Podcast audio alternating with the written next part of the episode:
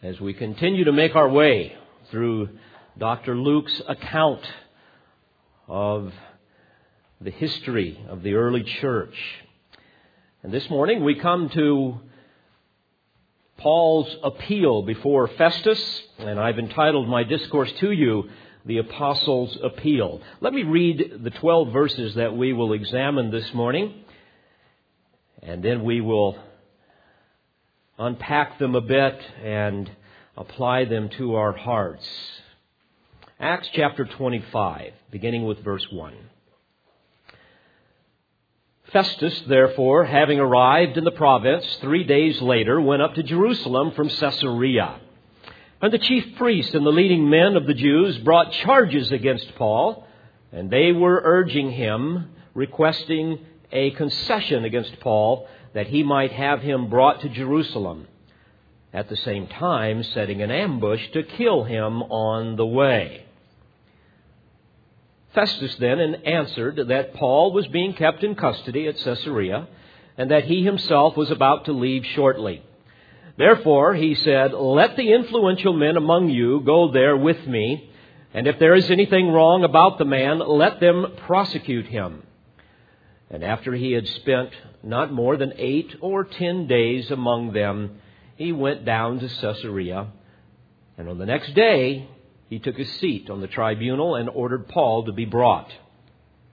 And after he had arrived, the Jews who had come down from Jerusalem stood around him, bringing many and serious charges against him, which they could not prove. While Paul said in his own defense, I have committed no offense either against the law or the Jews, the law of the Jews, or against the temple, or against Caesar. But Festus, wishing to do the Jews a favor, answered Paul and said, Are you willing to go up to Jerusalem and stand trial before me on these charges? But Paul said, I am standing before Caesar's tribunal, where I ought to be tried. I have done no wrong to the Jews, as you also very well know. If then I am a wrongdoer and have committed anything worthy of death, I do not refuse to die. But if none of those things is true of which these men accuse me, no one can hand me over to them. I appeal to Caesar. Then, when Festus had conferred with his council, he answered, You have appealed to Caesar. To Caesar you shall go. I hope you have been enjoying this study as I have. Every scene seems to be electric with the ongoing battle between the darkness and the light, the kingdom of darkness, the kingdom of light. And at every turn, we seem to see the, the fiendish forces of evil attempting to thwart the purposes of God, but never able to do so. And it's interesting that despite all of the lies, all of the assassin, assassination plots, despite the overwhelming political opposition aligned against Paul and the nascent church, they never seem to prevail until God allows them to do so.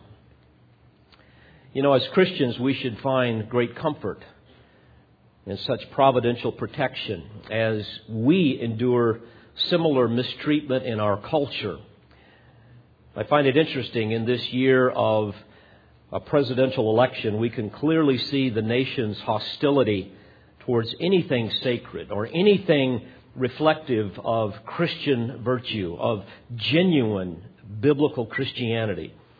How often do you hear people talking about presidential candidates or other politicians describing them as men or women of integrity, of purity, of honesty, of reverence, of a fear of God.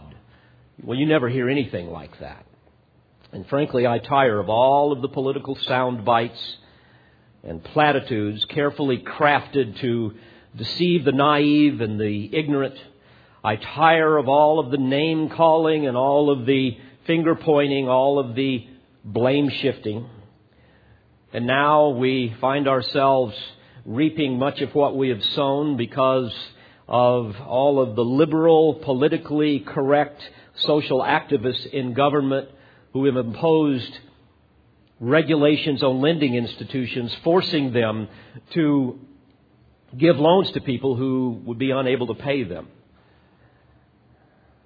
Staggering the malfeasance that we see in our leadership, a violation of the public trust. And of course, the answer is the government has to come along and rescue everyone to the tune of, what was it, $850 billion now. It'll probably be a trillion dollars, which frankly is the largest single act of socialism in the history of our country, and I believe that that was ultimately their goal all along. And sadly, much of this same type of stuff has slithered into the church where there's far more tares than there are wheat. How often do we read in so called Christian churches stories of unrestrained greed and unbridled immorality, of people that name the name of Christ, yet would support the killing of an unborn infant? Unbelievable. And then there's the escalating hatred of Bible doctrine even in churches that claim to believe the Bible. Inconceivable. In fact, fundamental Bible believing Christians are the only minority now in the United States that can be ridiculed and maligned without in any way violating the sacred code of political correctness. I find it interesting. There's a comedian by the name of Bill Maher, and maybe you have heard about him. He's attacking uh, all of the organized religions. He's got a documentary called Religulous, indicating that religion is ridiculous. And of course, all of the people laugh. And I shudder when I hear them laugh. Because that laughter, dear friends, will be used as a testimony against them someday in a day of reckoning. But increasingly, we see our culture associating fundamental Bible believing Christians like ourselves with fundamentalist Islam. As if we're insane, violent terrorists, kind of unwanted parasites living in the world, causing all of the problems of the world. But I say all of this to say this is nothing new. As we've read our text here this morning, we see that genuine Christianity was hated even in, in the first century. The Jews hated Christianity. They still hate Christianity. The pagan Gentiles hated Christians, and this will continue until the Lord returns. In fact, Paul reminds us in 2 Timothy 3, beginning in verse 1, in the last days, difficult times will come. Literally perilous or savage times will come. And I believe we're seeing them even now. He went on to say, For men will be lovers of self, lovers of money, boastful, arrogant, revelers, disobedient to parents, ungrateful, unholy, unloving, irreconcilable, malicious gossips, without self control, brutal, haters of good, treacherous, reckless, conceited, lovers of pleasure rather than lovers of God holding to a form of godliness, although they have denied its power. And later he said, All who desire to live godly in Christ Jesus will be persecuted.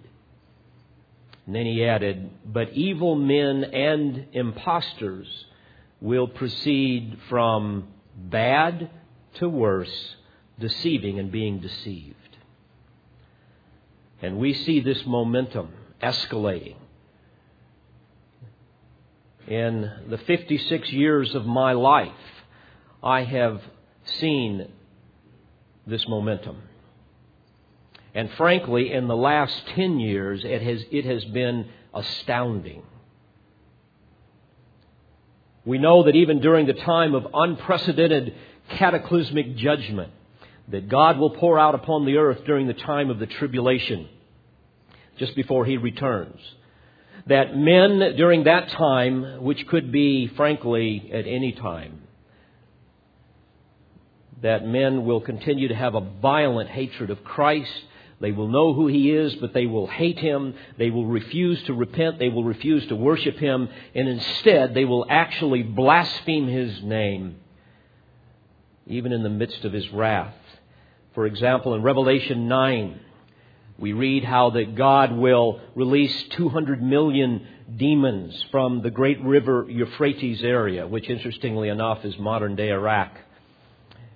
And there in verse 15 he says that they may kill a third of mankind. He went on to say in verse 20, and the rest of mankind who were not killed by these plagues, you would think that the next phrase would be repented of their wickedness. No it says, they did not repent of the works of their hands, so as not to worship demons and the idols of gold and of silver and of brass and of stone and of wood, which can neither see nor hear nor walk. And they did not repent of their murders, nor of their sorceries, nor of their immorality, nor of their thefts. And in Revelation 16, the fourth bowl judgment that is poured out upon the earth during that time, we read that men were scorched with fierce heat and they repented? No. And they blasphemed the name of God who has the power over these plagues and they did not repent so as to give him glory.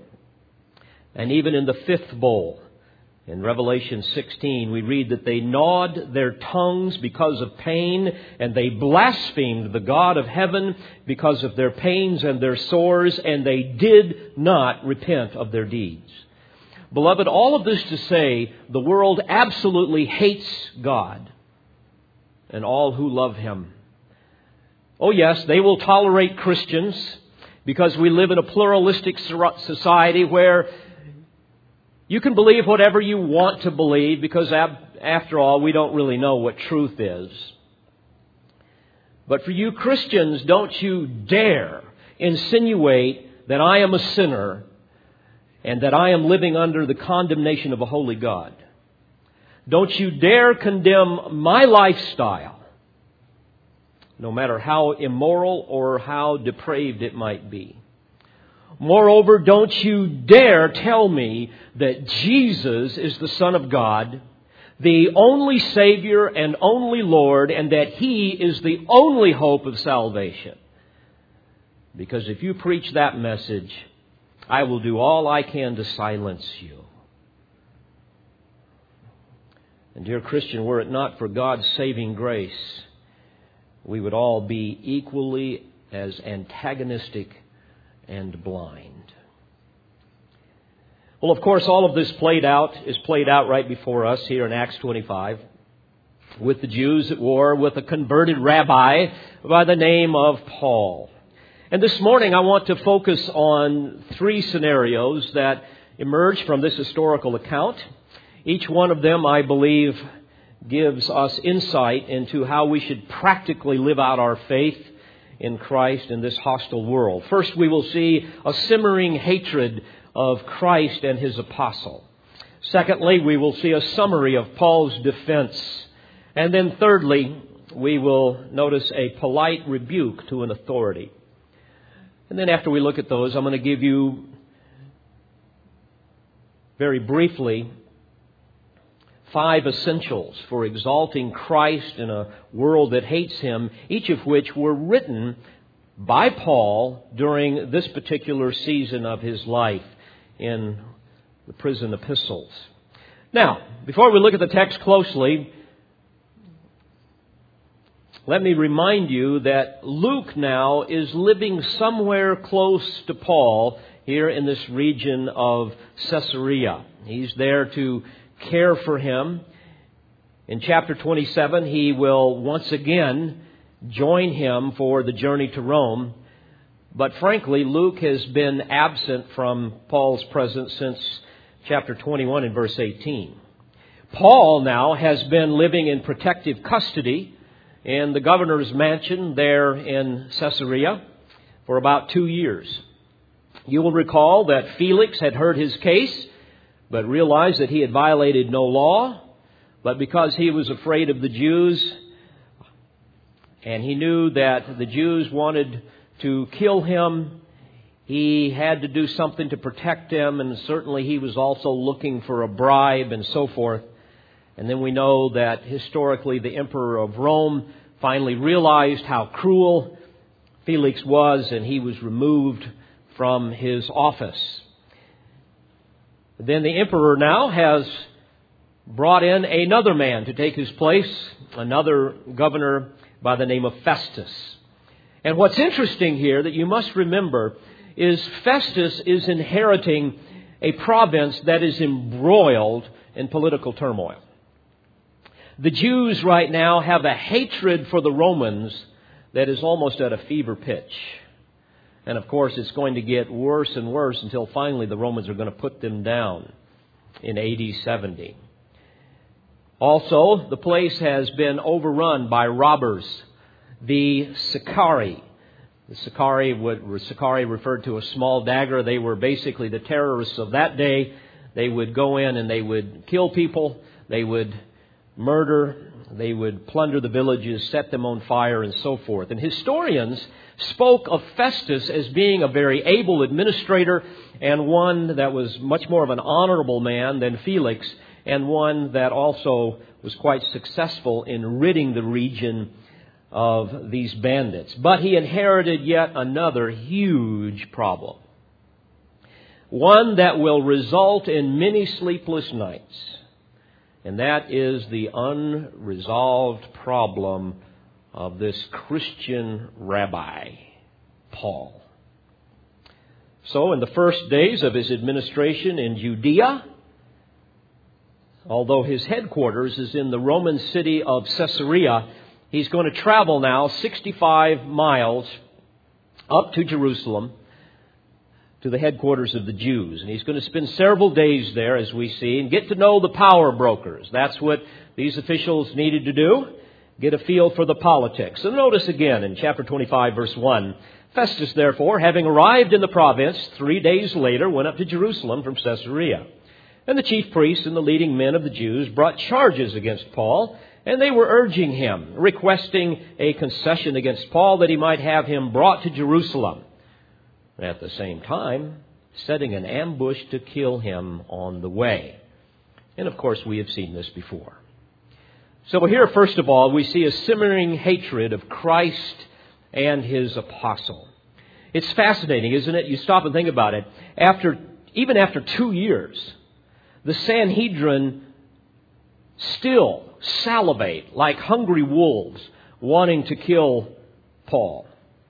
And no doubt this was exacerbated by the enormous, almost a brush fire of Christianity that was spreading through the region, especially there in Jerusalem. And of course, all of this threatened their power base. And I find it interesting that once again we have an example of the murderous violence that characterizes false religious systems, false religionists, and we've seen this down through history.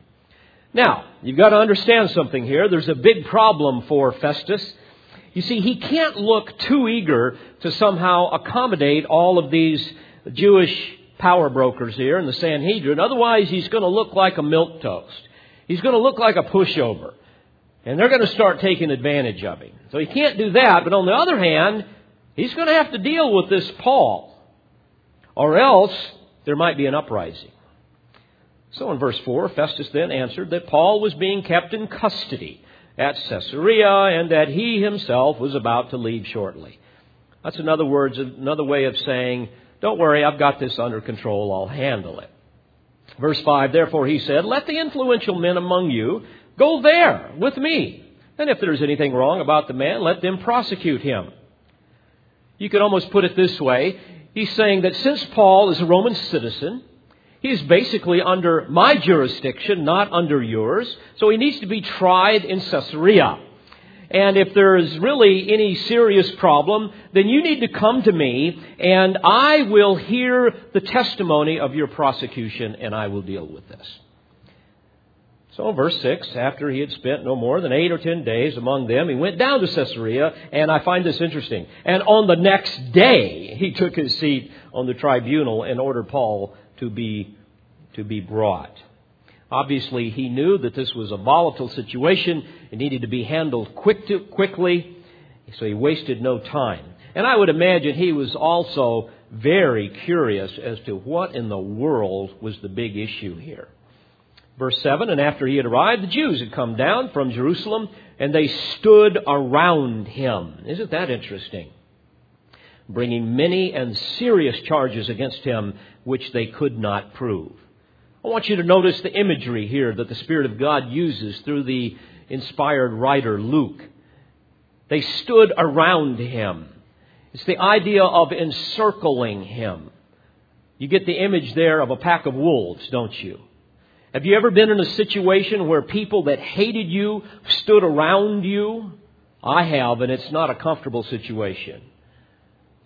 It's a frightening scene. And I find it reminiscent of when they brought Jesus before Caiaphas, the high priest, along with the scribes and the elders. In Matthew 26, we read with Jesus, it says they kept trying to obtain false testimony against Jesus in order that they might put him to death. Then they went on to say, when Jesus acknowledged that he was indeed the Son of God, the high priest tore his robe, saying, He has blasphemed. What further need do we have of witnesses? He is deserving of death. And then the text reads, they, Then they spat in his face and beat him with their fists. And others slapped him and said, Prophesy to us, you Christ. Who is the one who hits you? Then they bound him and led him away and delivered him to Pilate, the governor. Now, my friends, we have a very similar scene here that is unfolding with the Apostle Paul. So, the Jews are going to turn on what we would call today the spin machine. With all of their ridiculous, trumped up charges to try to somehow get Festus to hear them and to rule in their favor and get rid of this guy that was one of the leaders of the way that was causing so much problem in their land. And it's interesting that Luke here basically summarizes the charges that they had as well as Paul's defense. But it's interesting too, they were obviously the same ones that had been used there a couple of years before. Namely, that in the eyes of the Jews, remember, their charge was, he's a real pest. Well, boy, that's a big one there you need to deal with. This guy's a real pest. And that he stirred up unrest among the Jews worldwide. And that he was a ringleader of what they considered a non Jewish sect. Now, all of those were very vague allegations. You remember we've studied them before. And then finally, that he tried to desecrate the temple. Now, that was more serious, but again, there's no eyewitnesses. So we read that they bring up many and serious charges against him, which they could not prove. You know, it's always interesting, and I believe it's characteristic of all of us because of this deceitfulness in our hearts that we want to believe certain things. And we believe, therefore, what we want to believe, and many times we concoct things. And then once you begin to concoct a lie, you begin to exaggerate it a little bit. You know how that works? You begin to add two digits to it. You know, and after a few other people have heard it and have done the same thing, that lie gets bigger and bigger, and before you know it, you actually believe the very lie that you've concocted. And this is the type of thing that's going on here. But beloved, I want you to hear something. Make no mistake about it. Their hatred for the Apostle Paul was utterly eclipsed by their contempt for the Lord Jesus Christ. This will always be the case. In John 15, Jesus warned of this very thing. In verse 18, he said, If the world hates you, you know that it has hated me before it hated you. If you were of the world, the world would love its own. But because you are not of the world, but I chose you out of the world, therefore the world hates you. Remember the word that I said to you, a slave is not greater than his master. If they persecuted me, they will also persecute you. If they kept my word, they will keep yours also. But all these things they will do to you for my name's sake, because they do not know the one who sent me. If I had not come and spoken to them, they would not have sin. But now they have no excuse for their sin. He who hates me hates my Father also. If I had not done among them the works which no one else did, they would not have, they would not have sin. But now they have both seen and hated me and my Father as well. But they have done this in order that the word may be fulfilled that is written in their law. Quote, they hated me without a cause. Dear friends, what a commentary on human depravity. You stop and think about it. Here you have the Lord Jesus, who the Word of God says was altogether lovely, yet he is hated without a cause. Here you have the very Son of God, and yet he is called a blasphemer in Scripture. The very embodiment of mercy and grace and yet we know that he was despised, that he was rejected of men, a man of sorrows, and acquainted with grief. Spurgeon remarked on this so poignantly, and I quote, Ah, beloved, I will not tell you of man's adulteries and fornications and murders and poisonings and sodomies. I will not tell you of man's wars and bloodsheds and cruelties and rebellions. If I want to tell you man's sin, I must tell you that man is a deicide, that he put to death his God and slew his Savior. And when I have told you that, I have given you the essence of all sin, the masterpiece of crime, the very pinnacle and climax of the terrific pyramid of mortal guilt. Man outdid himself when he put his Savior to death. And sin did out Herod Herod when it slew the Lord of the universe, the lover of the race of man, who came on earth to die. Never does sin appear so exceedingly sinful as when we see it pointed at the person of Christ, whom it hated without a cause. End quote. So here, beloved, we see a choice servant of God encircled by ravenous wolves religious men who hate him because they despise the God that he serves. And now, secondly, we see a theme, that of a summary of Paul's defense in verse 8. Said Paul says in his own defense, I have committed no offense either against the law of the Jews or against the temple or against Caesar. And here again, we have a summary of the charges that had been raised against him, none of which rose to the level of a capital offense under Roman law. And I find it interesting, too. We know that, that, that Festus now is utterly clueless. He's thinking to himself, what in the world is the big deal? I, I just don't get it. This is just a bunch of religious infighting. And you ask, well, well, how do you know? Well, look over at verse 18 here in chapter 25. Later on, he is going to write this in, in his note to Caesar's tribunal. In verse 18, he says, And when the accusers stood up, they began bringing charges against him, not of such crimes as I was expecting, but they simply had some points of disagreement with him about their own religion and about a certain dead man, Jesus, whom Paul asserted to be alive. And being at a loss how to investigate such matters, I asked whether he was willing to go to Jerusalem there, and there stand trial on these matters. And we'll study more about that when we get to it. But here you see that Festus was clueless. What in the world is going on?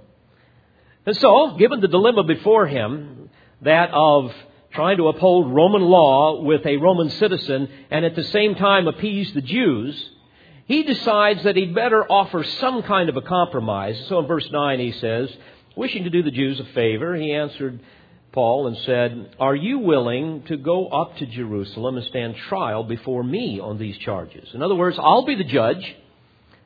Why don't you come to the seat of rule for the Jews, which would be in Jerusalem, and then I will adjudicate the matter. Well, Paul saw right through this. This might look like a good compromise on the surface, but Paul knew that it would be a death sentence for him because he knew that the same thing would happen as they had done before, and that is that they would assassinate him before he ever got to Jerusalem on that 65 mile journey. And you know, Paul probably wondered hasn't, hasn't Festus read the letter that Claudius Lysias had sent earlier to Felix regarding the plot to kill me? Doesn't he know what they were up to a couple of years ago? Uh, we don't know if he did or didn't, but regardless, this was the compromise that he gave. Now, I want you to notice Paul's response to the governor's ill conceived compromise. And here we see the third theme that emerges from the text that is, of a polite rebuke to an authority. Verse 10, he says, But Paul said, I am standing before Caesar's tribunal where I ought to be tried. In other words, he's saying, You, Festus, are the emperor's surrogate. You speak for him. There's no need for me to go to Jerusalem. Uh, I respect Roman justice. And as a Roman citizen, it is my right to have it. I respect you. You speak for the emperor. And he went on to say, I've done no wrong to the Jews, as you also very well know. If then I am a wrongdoer and have committed anything worthy of death, I do not refuse to die. But if none of these things is true of which these men accuse me, no one can hand me over to them. I appeal to Caesar. Then, when Festus had conferred with his council, now let me stop here. I would imagine what happened is after Paul said this, Festus thought, okay, he wants to go to Caesar. And he probably said, excuse me just a second. And he probably looked around to his council and said, hey guys, come here a minute. Let's have a little huddle. Like, can, he do that? Can he, can he go to Caesar? Well, yeah, he can do that. I mean, he's a Roman citizen. Okay. Then he turns around and he says, all right, you want to go to Caesar? You're going to go to Caesar. Now, First of all, there's a very important principle that emerges here, and that is that we are to submit to our government, to the authorities that God has placed over us.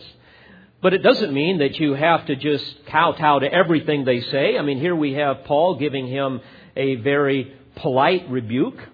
He's basically saying, look, you know, I respect you as the Roman governor and the one that should adjudicate this case, but you know that I'm innocent. You know that. Now, you must do what is right according to the law. And if you don't, I'm going to go to, go to Caesar. Matter of fact, I, that's what I want to do. Now, this is a significant turning point in this whole ordeal. If You stop and think about it. One minute, Festus probably, well, first of all, Festus has to straddle the fence at first, right? He's got to try to deal with Roman law, but he doesn't want to anger the Jews. So he's straddling the fence and he's trying to please to please both of them. By the way, whenever you try to please two opposing parties, you're going to offend both of them. All right? Always happens. But now, he's no longer between the Jews and Paul. Guess where he is? He's between Caesar and Paul. Now, that's a big deal. There's a big problem here, and it probably began to dawn on him. At first, he's thinking, wow, I've dodged that bullet. All right, why don't you go let Caesar deal with this? And then all of a sudden he's starting to think, I would imagine, oh my, what have I done? Can you imagine the fear that began to creep over Festus when he realized that he's going to have to send a report to the emperor regarding Paul's charges and why he was unable to adjudicate the matter? He's going to have to say, well, you know, I, I, mean, the guy was a real pest and he stirred up unrest among the Jews worldwide. He was a ringleader of what they considered a non Jewish sect. He tried to desecrate the temple, but there's no eyewitnesses and there's no proof. Um, I would imagine Caesar would get that and say, my goodness, what kind of a moron have I put in Judea to govern these Jews? But you know, friends, if you look at it, you realize once again the providence of God, don't you? Here we see the marvelous hand of divine providence orchestrating the affairs of men to fulfill the Lord's promise to Paul. And what was that promise? That you're going to go to Rome. You're going to go to Rome. I imagine, I imagine that Paul slept like a baby that night. But I bet Festus began walking the floors. Now, I wish to focus briefly on five essentials for exalting Christ in a world that hates him and hates you. And I, I wanted to do this just for a moment because as you understand the context here of the history and Paul's mindset, you might ask yourself, I wonder what Paul's attitude was like during this time. That's what we want to look at briefly in closing here this morning. Well, let me remind you of a couple of things here. The scene that we have just examined took place around 59 AD. And we know historically that Paul would soon be in Rome under house arrest, once again, waiting for his trial. And during that time, he is going to write what are commonly called the prison epistles. He's going to write Ephesians, Philippians, Colossians, and Philemon. And we know that Nero would eventually hear his case and release him sometime before AD 64. In fact, it was during that time that he wrote 1 Timothy and he wrote Titus. He did he wrote those letters as a free man. But we also know historically that in July of AD 64, seven of Rome's 14 districts burned. And we know ultimately that it was Nero that burned them. He loved building projects. He wanted to build a golden temple for himself and so on. So these provinces burned. But guess what Nero did? He blamed the Christians. We know that this man became so incredibly evil, he would sew bloody animal skins on Christians and feed them to wild animals. He would impale them on stakes while they were alive. He would cover them with pitch and burn them alive as lanterns in his garden and in a big racetrack that he would run around. The man was absolutely demonic. And frankly, he was no different than some of the leaders that we see in our world today. Given a chance, they would do the same thing. And it was during that time that Paul was imprisoned once again. He was tortured severely, and we read about that in 2 Timothy. And then he was finally executed. Now, certainly, we pray that we will never have to experience anything close to this. But may I remind you that many believers do around the world. There's over 400 that are martyred for the cause of Christ every day. But I want to remind you of some of the attitudes as we close this morning, some of the attitudes of Paul during this season in his life. I want you to turn to Philippians chapter 2. Philippians chapter 2. And here we see some of the essential attitudes for exalting Christ in a world that hates him. I'm going to go over this very briefly but I find them to be very encouraging and such an insight into Paul's heart during this time. The first thing that he would have us do, dear friends, is to be obedient. Be obedient. Look at verse 12 of Philippians 2. He says, So then, my beloved, just as you have always obeyed, not as in my presence only, but now much more in my absence, work out your salvation with fear and trembling. In other words, persevere in faithful obedience, come what may. You see, this will inevitably prove the genuineness of our faith, dear friends. It will prove the power of the Spirit of God that is work in our lives so that we will bear the fruits of the Spirit, like we read in Galatians 5 love and joy, peace, patience, kindness, goodness, self control, faithfulness, gentleness, all of those things. Secondly, he wants us to be confident. Look at verse 13. For it is God who is at work in you, both to will and to work for his good pleasure. The word work, energeo, oh, we get the word energy, energize from that. It is God that is energizing our faithful obedience, our perseverance. And what Paul is saying here is, I've got confidence in this regardless of what's happening in my life, I am absolutely confident that God is at work. He trusted in God's sovereign rule over his life. Dear friends, when life seems to be crumbling all around you, you can either respond in obedience and in confidence, or you can be a whiner, a complainer, And that's why Paul went on to say, and he wants us to be positive. Thirdly, verse 14, he says, Do all things without grumbling or disputing. You know, Paul had all the reason in the world to grumble and dispute, didn't he?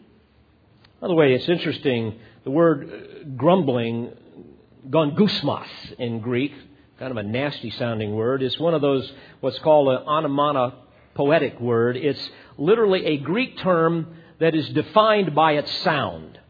And what grumbling, the way you would interpret that is,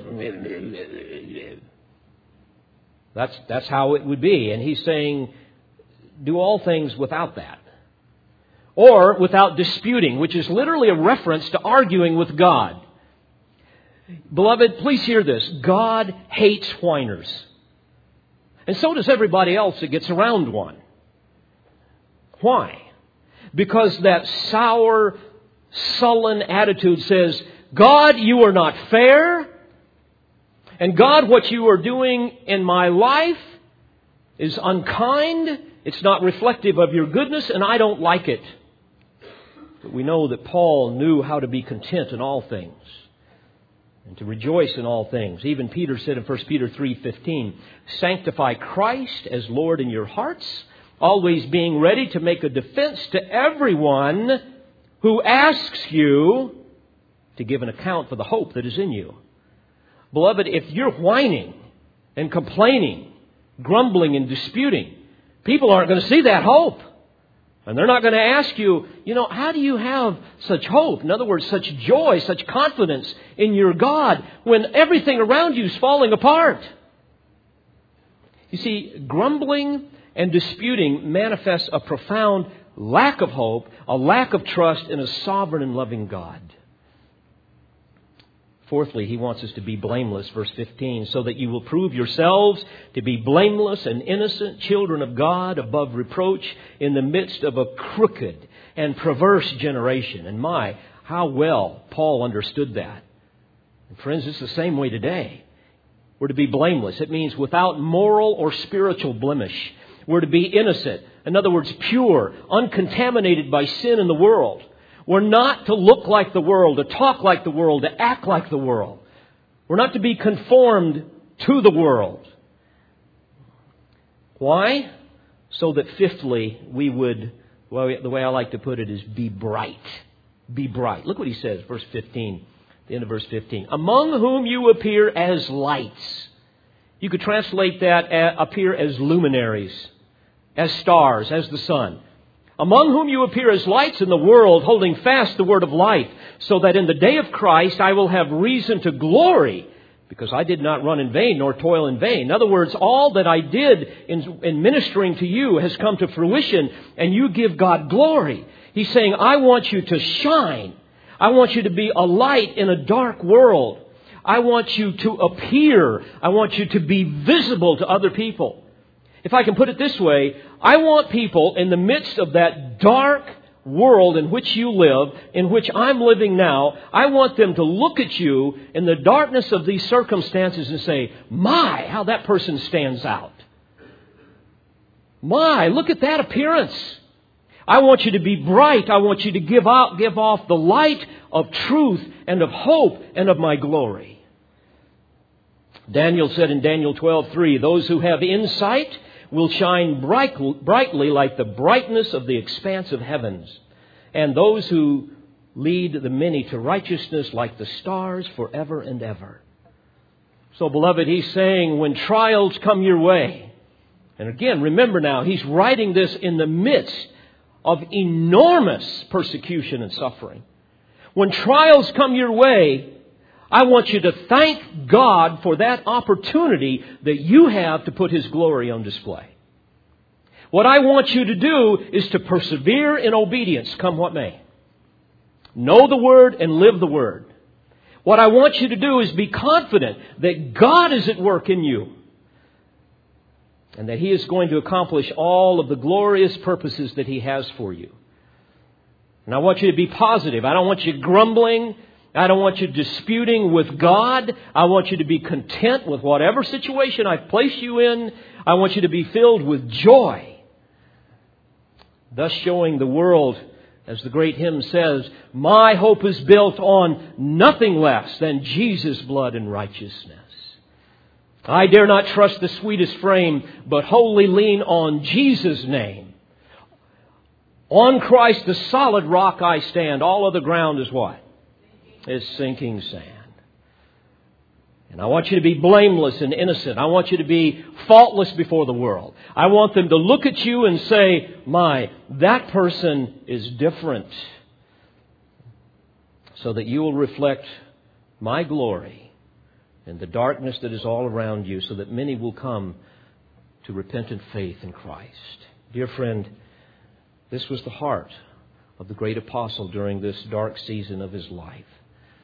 But please know, the darker the night, the brighter the light. Let's pray together. Father, thank you for these truths. Apply them to our hearts. We rejoice knowing that Jesus said that he was the light of this world and he who follows me shall not walk in the darkness, but shall have the light of life. Lord, I pray for anyone that might be within the sound of my voice that's walking in darkness. They know it because their conscience bears witness to that truth. They might fool everyone around them, but they don't fool you. Spirit of God, I pray that you will overwhelm them with the truths of your word. Make their sin be a stench to their own nostrils as it is to yours. And may they come to you in repentance and self denial, in brokenness. May today be the day that they experience the miracle of the new birth. I ask all of this in Jesus' name and for his sake. Amen. We pray you've been edified by this presentation. You've been listening to Pastor, Bible teacher, and author David Harrell. For more information or to order additional tapes or CDs of Pastor Harrell's messages, please visit olivetreeresources.org.